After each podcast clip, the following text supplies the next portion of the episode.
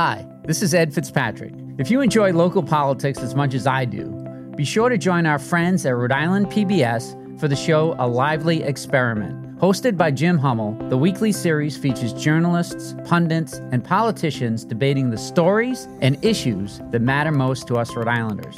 Tune in to A Lively Experiment and be part of the conversation. Fridays at 7 p.m. on Rhode Island PBS and wherever you get your podcasts.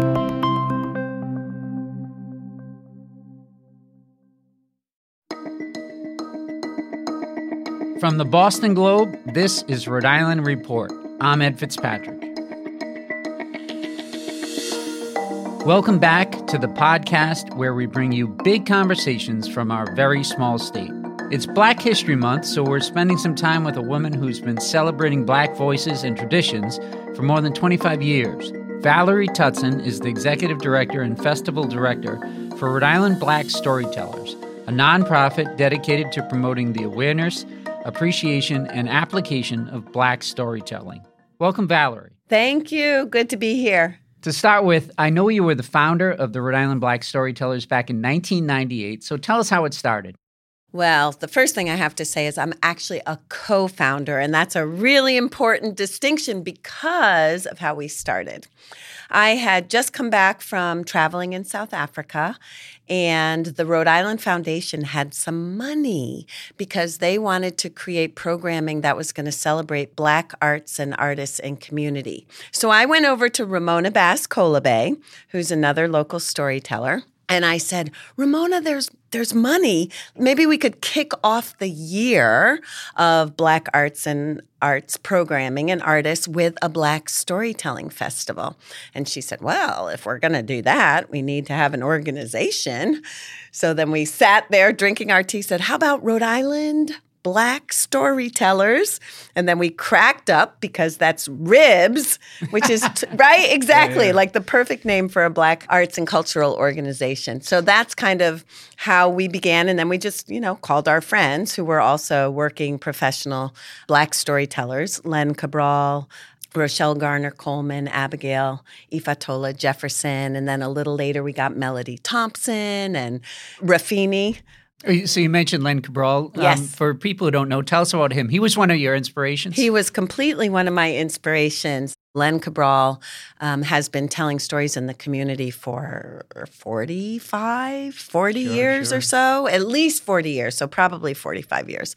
And when I got here to go to Brown University, I walked into the Brown bookstore, and Len Cabral was telling stories along with Bill Harley oh, wow. and also uh, Marilyn Murphy Mearden. And my friends crack up all the time because I literally made them sit down in the Brown University bookstore our first week of classes and listen to these storytellers. In fact, I remember vividly one of the stories that they told that day that made such an impact on me. What was the story about? You want to hear it? Essentially, it's this. There was a young man who had lived overseas for a long time and then decided he wanted to return to the village where he had lived for a long time. And he decided that when he went back to this village that he wanted to bring the greatest gift he could imagine bringing. And he remembered that in the village, they had a storyteller, which was great. But here on this side of the world, people had new technology nowadays we might say it was a iPad or a smartphone or something, but it was a television. And he thought, I'm going to bring the people in the village a television. This television will have so many stories that they can access. So we worked it all out and got a television and brought it across, you know, the the water and they travel it all the way to the village and even the the chief gets the electricity and the generator going and they start up the television. And everybody in the village comes to watch the TV. The first night, everybody's there. The second night, everybody's there. The third night, people start wandering away. And the storyteller goes and starts a fire. And he notices that over time, people leave the television and they go and they gather around the fire where the storyteller mm. is telling stories. And he hears the people laughing and having a good time. And the man says to the chief, I don't understand this. Here I've brought the newest technology, this, this television that has stories from all over the world. It knows more stories than your storyteller could ever know. And the chief says, That might be true, but our storyteller knows us. Mm. That's awesome. And and it, it, brings up the power of storytelling. Like why do humans react so much when you tell a story? I think it does two things. One, it either helps us see ourselves and know ourselves in a more deep way, right? So we see our own humanity or our own foibles or our own, all of those things. And then the other piece of that is it also opens us up to really getting to know other people and other parts of the world hmm. and the other way that people live. So I know Funda Fest ran from January 19th to February 3rd, and I want to know more about the festival, but first tell us where the word funda comes from and what it means. Mm. Funda is a Zulu word. And if you recall, I told you I had just come back from South Africa and I'd been there for, you know, almost six months. And huh. so, yeah, yeah. Every once in a while, I would give myself a sabbatical and I just go leave, you know? you can do that when you work for yourself. You can just take as much time off as you, you want to. yeah, exactly. If only I got paid for my time off, you know? But anyhow, I had been in South Africa and I've been back and forth many times, but this particular time I had been in Soweto and they had an art center there that was called the Funda Center. Mm. And Funda means to learn. It means to learn, it means to read. And and it looks like fun. So when we came back and we were kind of tossing ideas around about what should we call our festival, I suggested Funda for all those reasons. You know, storytelling is our most ancient way of teaching and learning. And it's fun. So the festival has been going on for 26 years now, mm-hmm. right? yes. So what what do you feel like it has accomplished? Well, I think it has helped people remember the power of storytelling, even as technology morphs and changes, and even as we explore using technology in different ways. Fundamentally, we are still about the intimate power of the human voice in community. Hmm. Yeah. And what's left to do? Where would you like to see the festival go in the future? one of our goals is this is a simple goal in Rhode Island, one would think, but I'd love for Funda to be in every one of our cities and towns in some kind of way. Huh. And also for Funda, you know, to kind of, it is, but more intentionally for it to be kind of the capstone of the work that we do all year. It started out kind of as a way for those of us who were working Black storytellers to fill in that space between Martin Luther King Day and then launch people into Black History Month. And we did that on purpose because most of us were working our butts off during Black History Month. So it was it wasn't like, oh yeah, we're going to put on our festival in Black History Month. No, um, we were out there making as much money and all over the country as we could as solo artists. So it launched our community into recognizing Black History Month. And now we've been doing programs more consistently through the year. So we do Funda Story Camp during school vacations and during the summertime. We're going to be launching a training program. So, what I'd like to see is that Funda and all of these other programs are continue to be woven together and that Funda is the big celebration and the launch and the culmination. Can it be all those things? I'm I'm thinking of Sounds it as good. like water whooshing like that. I like it. I like it. So give us a few examples of the performances at the festival. This year, oh my gosh. We had performers aged five to 82 years old on the stages over the over the three weekends of Fundafest. Five was my own daughter making her solo storytelling debut with her teacher Rafini beside her. So that was really cute as part of the youth performance. So we had a program that was done by student performers, mm. and they were wonderful. They did some retellings of folk tales, and then they did some pieces from Black history.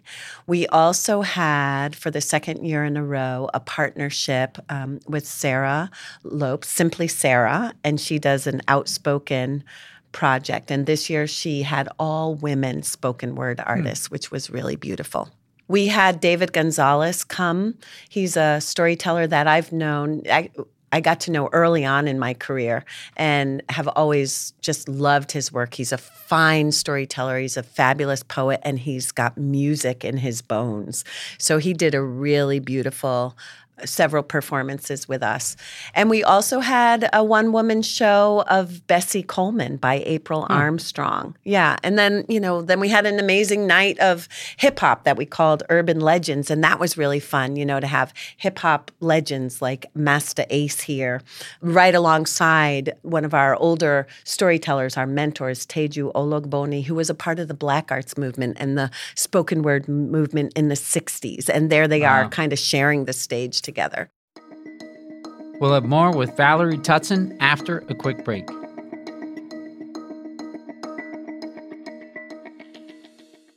When you want to go beyond the headlines, let me recommend Rhode Island PBS Weekly. Rhode Island PBS Weekly is an award winning news magazine broadcast that gives you the full story, powered by investigative journalism and narrative storytelling. New episodes of Rhode Island PBS Weekly drop Sundays at 7:30 p.m. on Rhode Island PBS. Watch past episodes at ripbs.org/weekly. That's ripbs.org/weekly.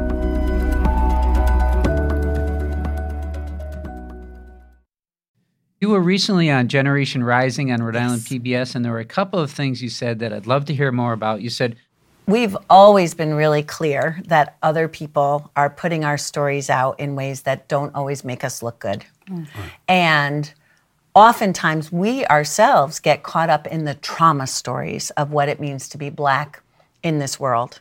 And those are very important stories.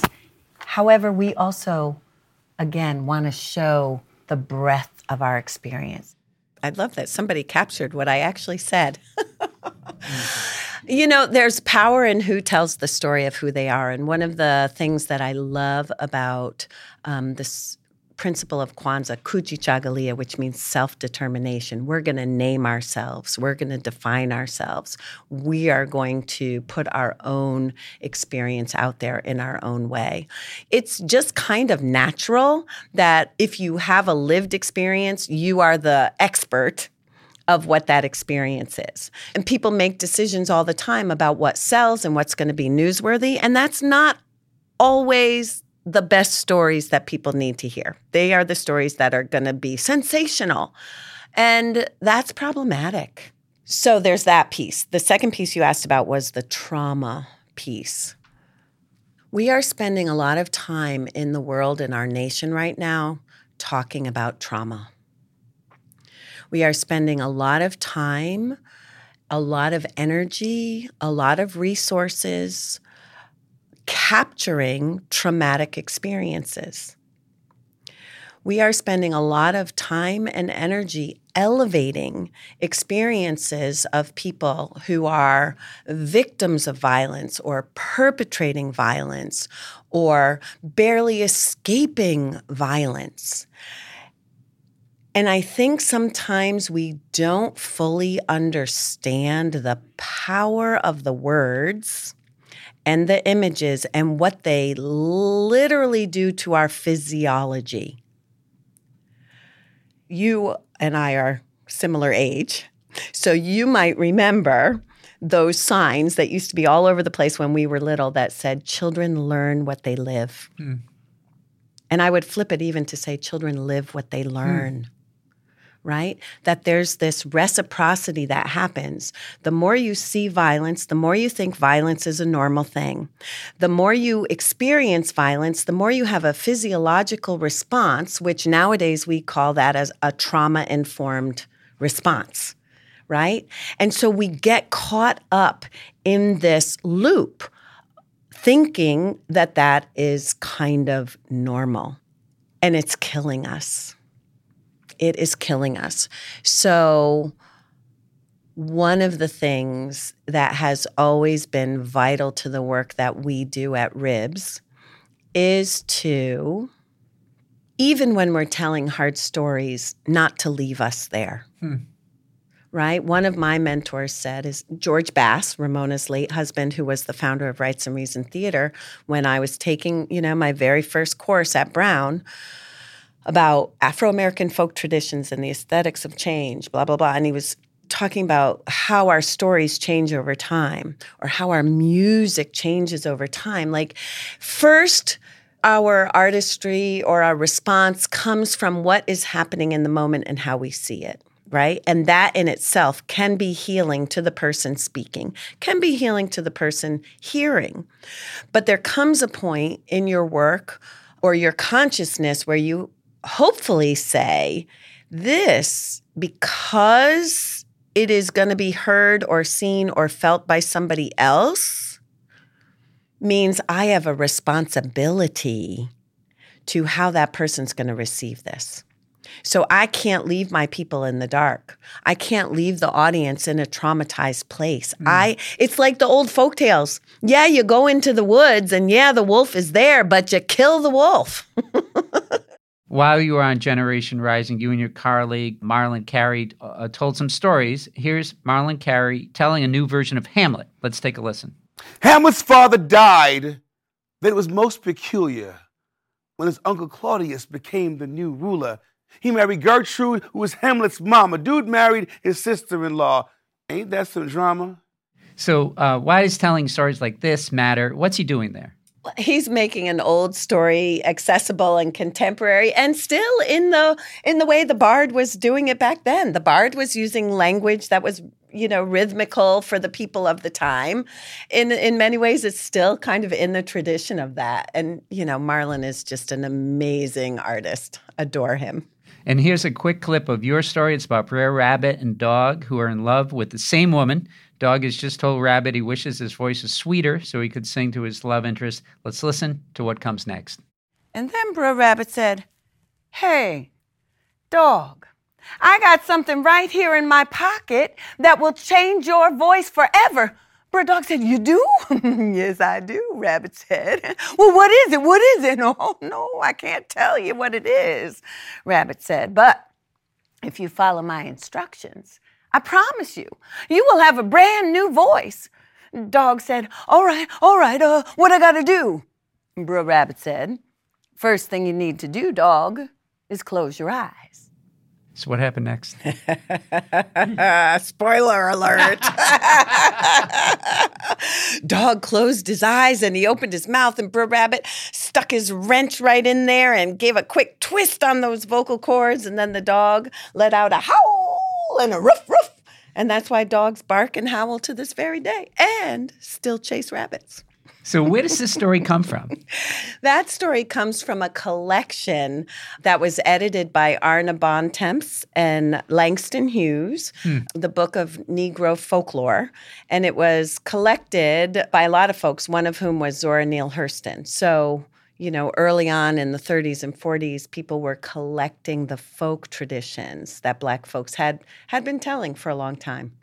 Why is it important to keep stories like this alive? In some ways, as I think about this, I'm like, oh, this is conceivably a violent story, right? Yeah, yeah. I mean, it kind of is. But it gives us some distance to that violence because it also makes us laugh and we've got these characters, but we can recognize jealousy right? And we can recognize what potentially can happen with a love interest gone wrong. But these stories are teaching stories. So now you know why the dog says what the dog does. And mm, what are you going to do? You know, there's so many lessons in this particular story. I was at a school, and oftentimes kids, when they hear a story like this, will say, Is that a true story? Or is that a real story? And I say, You know, we ask the wrong question. The question we need to ask with a story like this is, What do we learn? Huh. From this. And that's what I was taught by the storytellers that I met in Ghana. What do we learn from this? So I understand you're launching a storytelling training program later this year. Can you tell me more about that? Yes. So we're looking for people who love storytelling. Maybe they're already artists. They might be poets. They might be spoken word artists. They might be musicians. They might be teachers. They might be librarians. Those are often the folks who initially get drawn into storytelling. But people who would really like to figure out hey, I'd like to be able to do this with more confidence. I'd like to be able to go into schools or libraries or into my community. We're still a relatively small group at the Rhode Island Black Storytellers, and we get requests that we can't meet Hmm. because we don't have enough people who feel as if they could go do an hour long program to 300 kids in an auditorium or you know go into a corporation and speak to their people during black history month And if people are interested, uh, where could they find out more information? they can go right to our website, which is ribsfest.org, and they can sign up to get on the list. And we will be doing some informational sessions soon, and we'll be getting some intakes from people and launching the program probably well, by now, probably. It's already almost spring, isn't it? It is. So late spring. Valerie Tutson, thank you so much for joining us today. So welcome. Thank you for having me. It's been a pleasure. You can watch the Generation Rising episode with the Rhode Island Black Storytellers at ripbs.org.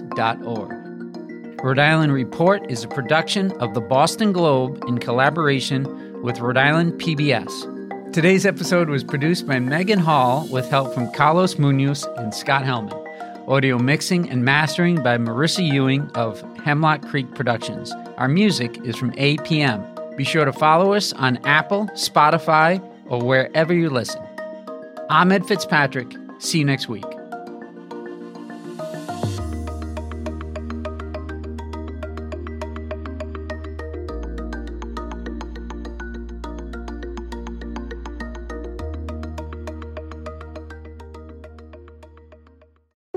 Looking to binge watch all your favorite PBS shows? You need Rhode Island PBS Passport. Masterpiece, Antiques Roadshow, Rhode Island PBS Weekly, and many more. Watch them all anytime and from any streaming device. Learn more about this member benefit at ripbs.org slash passport. That's ripbs.org slash passport.